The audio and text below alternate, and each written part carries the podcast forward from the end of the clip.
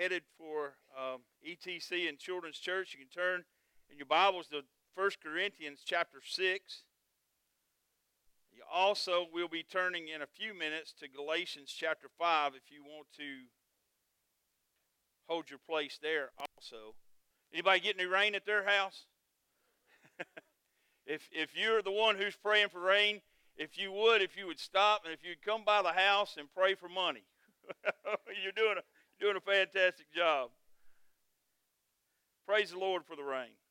The end of the year sermon, read these two verses here in 1 Corinthians chapter 6, verses 19 to 20. Would you stand just a moment for in honor of the reading of God's word? Scriptures say, beginning in verse number 19, Or do you not know that your body is a temple of the Holy Spirit within you, whom you have from God? You are not your own, for you were bought with a price. So glorify God in your body. Father, let the words of our mouths and the meditations of our heart be acceptable in your sight. In Jesus' name, amen. We're in this transitional time of year that happens uh, every year. For the past couple of months, we have been overran by commercials and advertisements telling us how we need to go and buy all of these things to bring into our house for Christmas. We're uh, over and over ever since, uh, well, it used to start in October. Now it starts about the day after uh, July the 5th. Uh, they begin running commercials about Christmas. I went into a store yesterday and, and they already have Valentine's candy out um, for uh, February the 14th. So we get, we get way ahead of the season. But ever since about October, we've been seeing these commercials about all the things that we need to make our lives better and all the things that we need that will make our lives happier and all the things that we need to bring into our homes. And now, since Christmas Day, the commercials have changed. And now we see all the advertisements for all the things that we need to buy to store and organize all the things that we bought for Christmas. Have you noticed that? All the Lowe's and Home Depot and Ace Hardware, all the tubs and all the things that you can buy. We got a catalog in the mail yesterday, I noticed, that had all of these great organizational ideas to make our lives better and easier because we just bought all these things for Christmas that are taking up all kind of space in our house. So I remember when the boys were younger, and a few days after Christmas, I would go and the, and the new had worn off of the toys that they had, and they weren't, you know, they were just kind of lying around uh, and they weren't paying them any attention anymore. So I would get those toys and I would go to a closet and I would open that closet, to put them there in the closet. And all of a sudden, when I would open that closet, everything from the last four or five years was already there, and it would all just like it was coming sliding out towards me. Any of the rest of you have that experience as a parent? And every year when that, when that happens, I will vow to myself, I'm going to clean out all of these closets. I'm going to have the biggest eBay sale that has ever happened in America. We're going to be filthy rich. And these closets will never be cluttered, and we'll never have this junk and never have all this stuff again. And every year I will fill up a, a, few bags, those big 55 gallon bags, uh, you know, and, and I'll fill those up and I'll feel so good about myself. And then I notice in the garage that not only do I have closets that are full, but I have a garage full of big black 55 gallon bags of stuff that I said I was going to put on eBay and make a fortune with. And eventually that stuff will transition and, and maybe find its way to the benevolence center or somewhere. But every year, I, well, I say the same thing. So this year, I've decided to do something different. I bought this book. Another thing to clutter up my house. This book is titled The Life Changing Art of Tidying Up The Japanese Way of Decluttering and Organizing. I'm on page number two. It's pretty good. But the premise of this book is this the premise of the book is that when you're going to declutter and organize your life and your home, you don't do it a little bit at a time. You go whole out into this measure And you might as well just hire a dumpster and put it in your front yard and just get rid of everything all at one time. Now, I'll have to do that. I'll have to send Bree away for about a week to, to accomplish this because Bree holds on to things. I've told y'all this before. She has sweaters in her closet from the eighth grade. And she'll tell me we're not getting rid of that. It may come back around in style someday. Any of you other fellas have that problem with at your house? Uh, that, but so I, I applied a few of these principles to my desk in my office. It had been a long time since I had seen the wood grain on, on my desk. And so I just took one day, and man, it, it, it was just amazing. Our custodian, Mike, came in the next morning, and he walked into my office. Uh, he goes, it's one of the first places he goes to get the trash and the vacuum. And he told me a couple hours later on, I thought I was in the wrong office. I'd never seen the top of your desk before. It was amazing. Kathy brought in something for me to sign, and when I signed it, she looked at my desk and she said, You're not expecting the rest of us to do this, are you? Uh, we'll, we'll get there. But there are those moments where we just say there's just too much clutter, there's too much junk, there's just too much going on, and life would be so much simpler without all these things. Don't you think that there's times when God looks at our lives and God sees all the junk and all the clutter and all the things that are taking space in our hearts and in our souls? All the things of this world and all the worries and the anxieties and the cares that we take around with us and all the things that weigh us down. And don't you think that He looks at our lives and He looks inside of our hearts and He says with despair, that He would love to have a good house cleaning in our hearts. And He'd love to take some of those things out and He'd love to replace those things with better things. I bet sometimes as He's looking, He says, I've got a great opportunity there in Michael's heart to do some spiritual house cleaning. In the passage that we read there in 1 Corinthians chapter 6, we see God taking just an, uh, that type of opportunity through the writing of the Apostle Paul to a church in Corinth that is has really lost its way and has really filled their church up with so many different things and so many things of the world around them that they're not being used by God the way that they could be and the way that they should be. And God, through the Holy Spirit, through the inspiration of the Holy Spirit, sits Paul down, and Paul writes two letters to the church at Corinth. And in this first letter, he just bluntly tells them the things that God needs to do in their hearts and in their lives and in their church to improve the situation. And in Corinthians, we learn a very important spiritual principle that I got from a man named Gene Getz this week. And Gene Getz said this Though we live under grace, we are never to use our freedom in Christ to violate His will. We're never to live in such a way and never to fill our hearts and our souls up with things that would violate God's will for our lives. Now, the church at Corinth had become guilty of using their freedoms to violate the will of Christ. Now, there's evidence in the writing back and forth between Paul in the letter that he writes to them. There's evidence that there had been some minor communication between the church at Corinth and Paul before he written this letter. There's some indications through how he speaks to them and some of the things that he knows about them that others have told him some of the things that they've said, some of the things that they're doing. Paul has some insight from the church as to what's going on there. And somewhere along the way, Paul had admonished the Corinthians and said something to this effect Don't associate with immoral people. Now, Paul is saying here, you are in a city that is just spiritually bankrupt and immoral. You're in a city and you're surrounded by some of the greatest immorality that is in the earth today. And what he's saying when he says don't associate with immoral people, he's not saying have a holier than thou attitude and just pull yourself completely away and hide from these people. What he's saying is, you live a godly example in front of them and don't join in to the immorality that is so prevalent in their world that, that is around you. Now, the Corinthians have a, some replies for Paul. They have some arguments for Paul. Now, there are popular arguments that we hear in our world today. There are some things that people say and in a spiritual type of sense that you won't find anywhere in the Bible.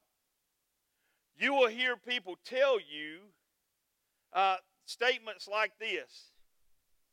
Have you ever heard somebody say, the Bible says God helps those who help themselves? You ever heard anybody say that? Well, where, where is that in the Bible? You can't find that in the Bible. But people will tell you now the Bible says God helps those who helps themselves. Now I believe that we ought to help ourselves. We ought to do and we ought to put forth effort. But the Bible nowhere says that God helps those who helps themselves. And if you take that and you try to apply it spiritually, you can distort that in, in a way that will confuse people. Now the Corinthians have this argument, and they say this they use the word permissible. The Corinthians' argument is this I'm living in grace, and everything is permissible for me. They lean on this word permissible all, all the time in their argument with Paul. Now, Paul has a biblical response to this. And he says this in their argument that everything is permissible he says this, but not everything is what? Not everything is beneficial. Now, here's the question for the believer this morning in Paul's argument. The question for us is this as believers in anything that we entertain and anything that we think about doing is this Does it help you grow and mature in Christ? Just where you're going, what you're doing, what you're saying, what you're listening, what, what, what you're watching, what you're listening to, does it help you grow and mature in your relationship to Christ? That's the question here. And Paul, when, when, the, when the Corinthians argue with him that everything is permissible for them and everything is okay for them to be a partaker of, Paul says maybe that's true, but everything is not beneficial for you. Look over at, at if you held your place in Galatians chapter 5, in verse number 1. Paul has a similar argument with the church at, at in, Galatia, and he talks about that they have uh, abused some of their freedom in Christ. And Paul says these words to them For freedom Christ has set us free. Stand firm, therefore, and do not submit again to a yoke of slavery. Paul says that freedom from fear and condemnation don't lead us to please ourselves and to go and sin, but freedom from condemnation and fear lead us to want to what? It leads us to want to obey God. Because God has freed us through Christ. He has given us freedom in Christ, and we no longer have to worry about condemnation. We no longer have to stand in fear of our relationship and, and our standing with God. And he says, because of that, it doesn't give you a license to go and sin. What it does, it should give you a desire through the Holy Spirit to want to live as closely as you can to Christ and to want to imitate Christ as much as possible and to want to be like Him in every situation. And he uses this term here when he says, stand firm. He's talking as he was as he does in Ephesians chapter 6 when he's talking about the uh, the the armor uh, the, of the spirit that we put on. He's saying that we need to guard and we need to be in, on alert for how we live in this world. He's saying, yeah, you have been freed from sin, you've been freed from fear and condemnation, but don't use that as as anything other but as an opportunity for the Holy Spirit to grow you and to cause you to want to obey God.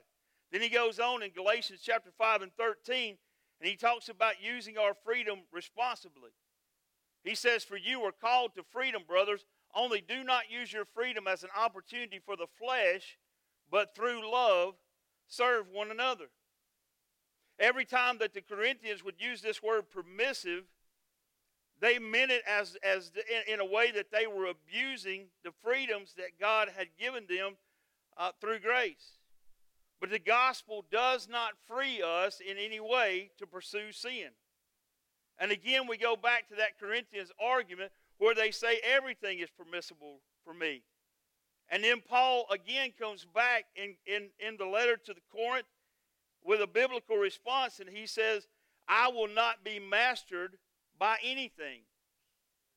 As he says here, you've been freed from this yoke of slavery. Why would you go back and pick up the sin that you've been freed from and put that yoke of slavery back on you? Why would you go back and live as you were living before you became a new creation in Christ? He says it just doesn't make sense to me. Um, the, the, the Corinthians were living in such a way and had become imitators of their society so much that some of them were actually later on had to be talked to about they were getting drunk at the communion table. And Paul would come to them and he would say, I'm not going to be mastered by anything that I've laid down. The Corinthians would come back with another argument in verse number 13 of chapter 6, and they would say to Paul that food is for the stomach and stomach for the food. They were talking about their the sexual immorality that had become so pervasive in their church. And, and, and they said, hey, these desires are only natural. God gave us these natural desires, and we're only acting out in the way that He gave us these desires. And Paul would come back with this biblical response and say to them, God will do away with all of these things. He's saying you're going to die someday, and your desires will die with you. But the real issue here with the church at Corinth is this, and Paul gets to it here in verses 19 and 20 that we read when he said these words to them Do you not know that you are the, the temple of the Holy Spirit? Your body is a temple of the Holy Spirit within you, with whom you have from God. You are not your own, for you were bought with a price, so glorify God in your body. So I'm not my own anymore. When I asked God for forgiveness of my sins through Jesus Christ, and when He forgave me of those sins, I repented of those sins. The Holy Spirit came and took up residence in my heart and in my life. And the Holy Spirit is who now should be seen as the owner of this temple that I live in. Now, some of you are saying if our body is a temple, then yours is a great cathedral. You're looking at, at, at how, how much weight I put on during the holidays. But that's how we should live.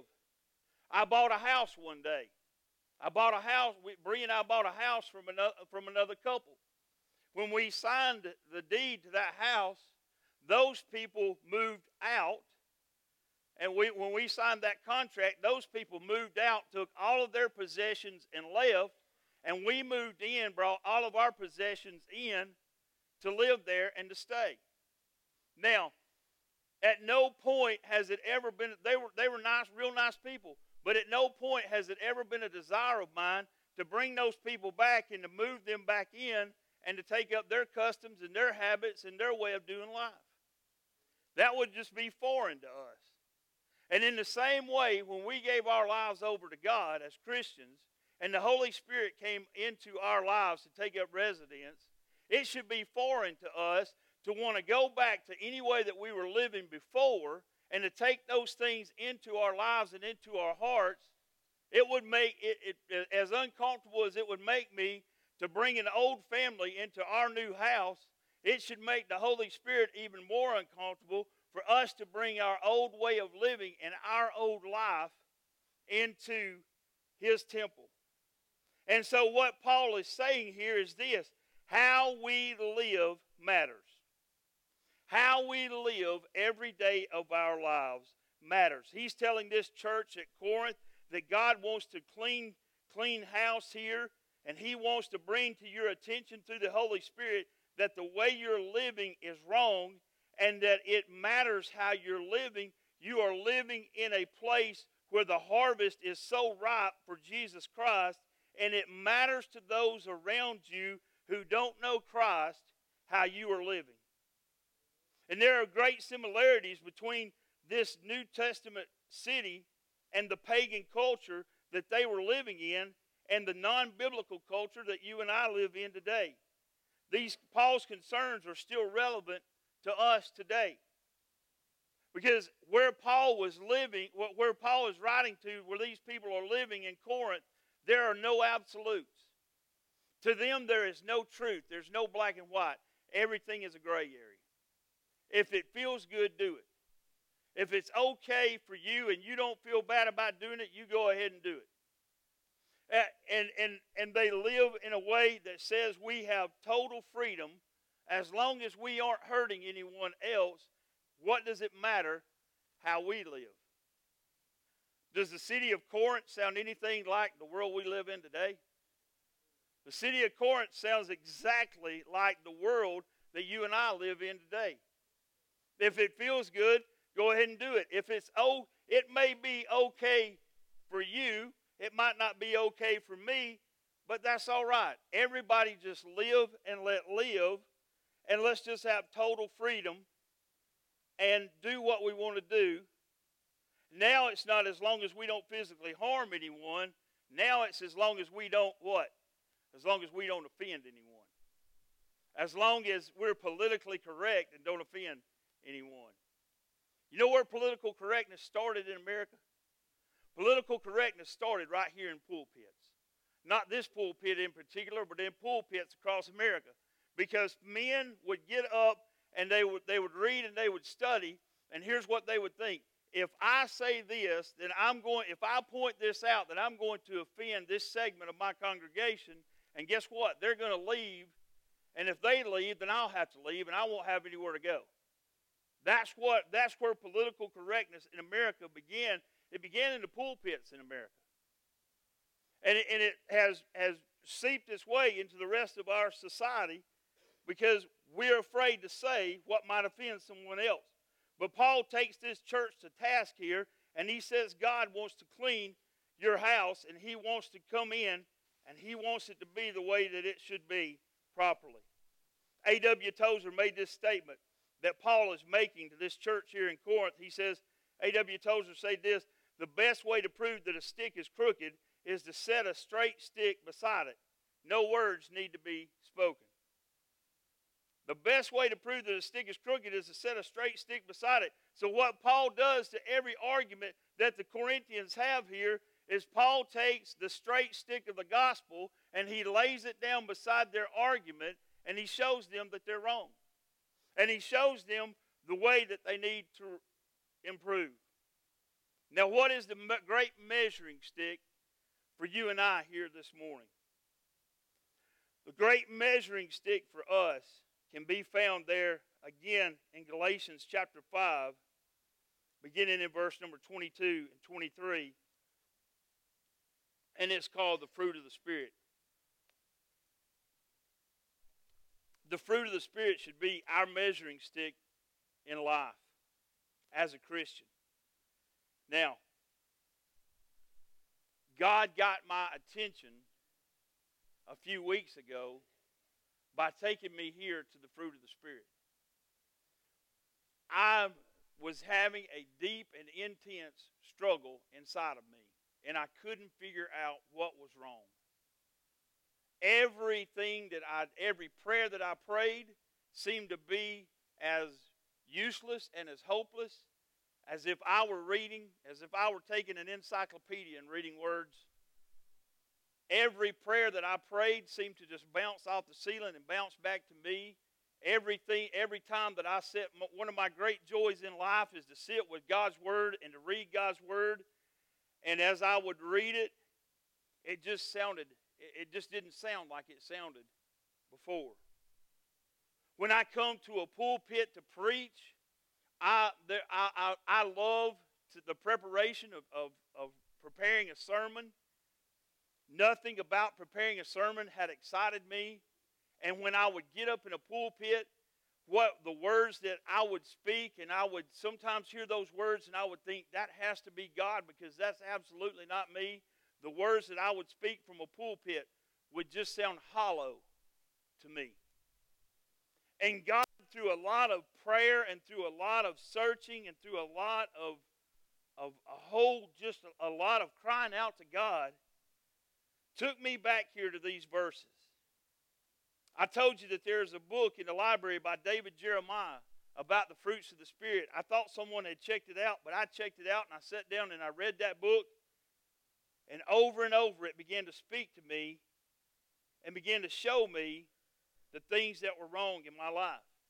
Now, I want to make this statement this morning. You can be living legally and you can be living morally and be as far away from God as you possibly can. Understand me, you can be living legally and morally and be as far away from God as you possibly can be because of the things that you allow to get inside of you and to push the fruits of the Spirit out. And so I sat down with my Bible one evening and I sat down with Bree and I said, Bree, you know me better than any other person in the world, and you're with me more than any other person in the world. I'm going to read this passage of Scripture to you, and I want you to tell me honestly how many of these things you see in my life right now. And so I read these verses to her in Galatians chapter 5. Chad has them there on the screen. It says this, but the fruit of the Spirit is love, joy, peace, patience, kindness, goodness, faithfulness, gentleness, self control. Against such things there is no law. And I said, Bree, I need you to be as honest as you can with me right now. And, and, and no one in my life is more honest than Bree is. If I if, sometimes I come in in the evenings and it's the first time she's seen me, and she'll say, "Did you really leave the house with those clothes on?" Um, or you know, you know, is that is or sometimes she'll see me in the mornings leaving and she'll say, Are you going to work or are you doing yard work? What are you doing here? What are you trying to prove? Nobody is as honest as Bree.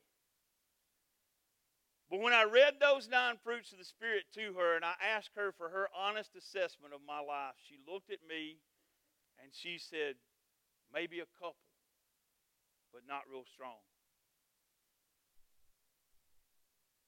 Now, I'm your pastor. I'm being as honest with you as I possibly can. Because here's what I had allowed to happen not doing anything immoral, not doing anything illegal, but here's what had taken place in my heart bitterness, anger, pride, stubbornness.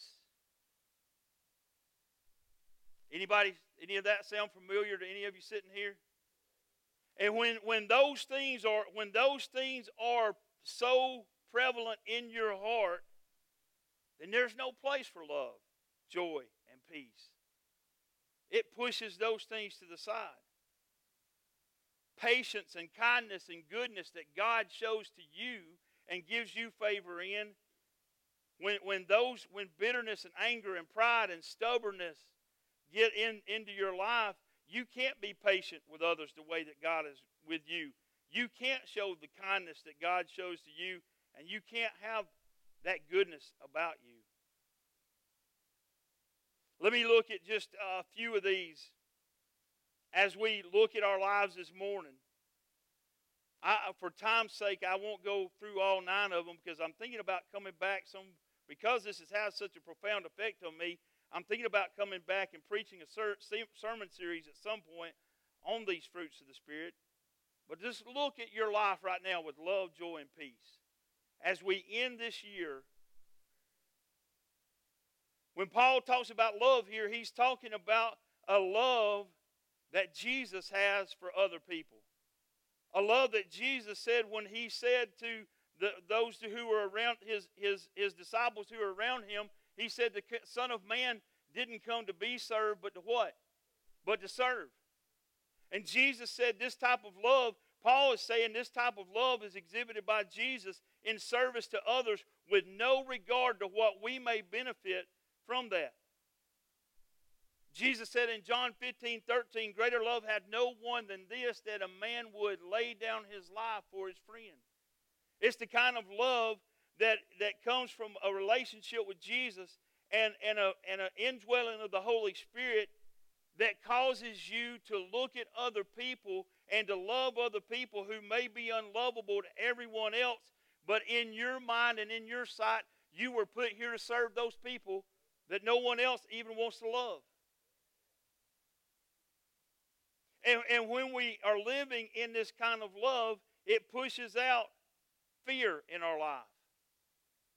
First Timothy, uh, uh, Paul wrote this to Timothy when he said that perfect love casts out what? Cast out fear.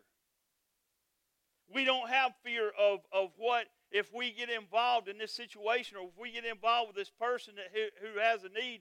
We don't have a fear of how dirty our hands are going to get or how much time it's going to take or what's, what's going to be required of us. We jump in with love and we stay there the way that Jesus has stayed with us. That's the kind of love that it is. And it, it's a love that is not self protecting. We don't look at every situation and figure out how we're going to protect ourselves from getting hurt, but we jump in with a love the way that Jesus jumped in with us and immersed us in. Look at joy as, as Paul describes it here in these three. Joy is when we have a delight in God simply for the sheer beauty and worth of what He is and who He is to us.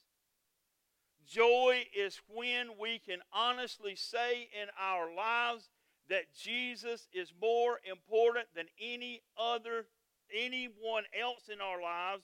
Jesus is more important than money. Jesus is more important than, than our vocation. Jesus is more important than, than relation, any other relationship. Jesus is first in every single thing that we do. And when we live that way, there is a joy that is birthed and grown in our hearts that is just something that is wonderful and hard to explain. This type of joy is the opposite of despair and the opposite of hopelessness. This type of joy doesn't depend on the circumstance that we're in. This type of joy is there no matter what is happening in our lives. We know that Jesus is along with us. We know that He promised us He would never leave us or forsake us, and that no man could ever snatch us out of His hand. And we live in such a way of knowing that, that every other situation, no matter what the circumstances are, we can have the joy of Jesus in everything we do. And then he, he says, that peace. Peace is when we have confidence and we rest in the wisdom and control of God. When we are not, when we have come to a point in our lives to where we say, my wisdom and my way of doing things is not good enough, and I'm going to give complete control of my life over to God, and I'm going to rely on His wisdom. I'm going to rest in His wisdom. I'm going to rest in what He has done for me, and I'm going to have peace. You know what peace replaces in our lives? How many of you are, are, you don't have to raise your hand, but just think about it. How many of you are people of anxiousness and worry? Probably a great number of people in our congregation would say that I'm a person of anxiousness and worry. Jesus said, What? Don't worry about what? Don't worry about tomorrow. It has enough worry of its own. Anxiousness and worry will, will push things out of, will push the peace of God out of your life. And God wants us to have peace in our hearts and in our lives. One of the most, one of the greatest memories of my life is the peace that I had when I gave my heart and life to Jesus Christ. The peace that came into my life that day was astounding. I had probably sat in a in a and listened to a sermon and heard a preacher say that there was a peace that passeth all understanding, and I couldn't understand that because I wasn't I wasn't I, wasn't available in a relationship with God to understand that. But man, when Jesus came into my life and when He forgave me of my sins, and when the Holy Spirit came to live within me, the greatest thing that I remember is that peace. That peace.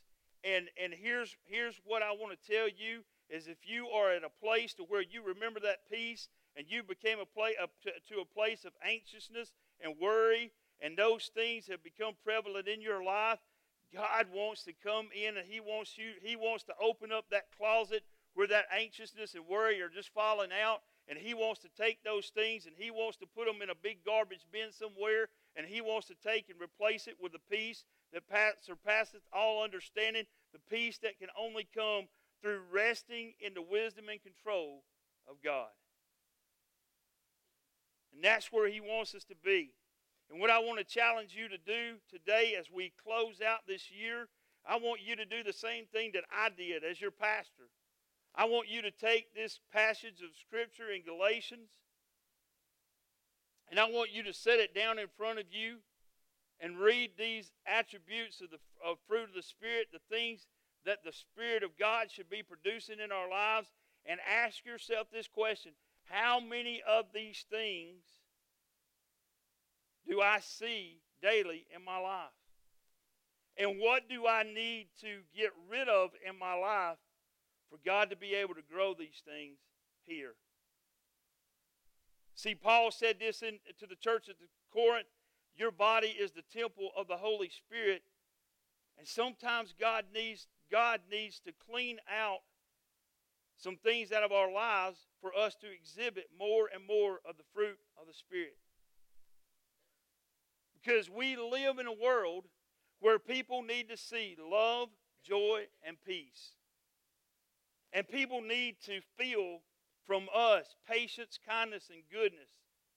And see faithfulness, gentleness, and self discipline and self control in our hearts and in our lives. This is how that I have ended this year and how I want to begin the new year. And I, I just gave my house over to God and I said, God, take these things from me and replace them with the things that were there before. The relationship that we that we have enjoyed before.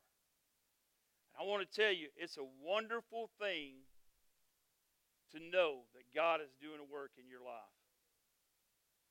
This morning, as our musicians come, I want to challenge us in this time of invitation. I want to say to you, maybe you need to pray and maybe you need to, to look and examine the, the, the, the, the temple that the Holy Spirit lives in with you. And maybe you need to look at these fruits of the Spirit and say, This is missing in my life.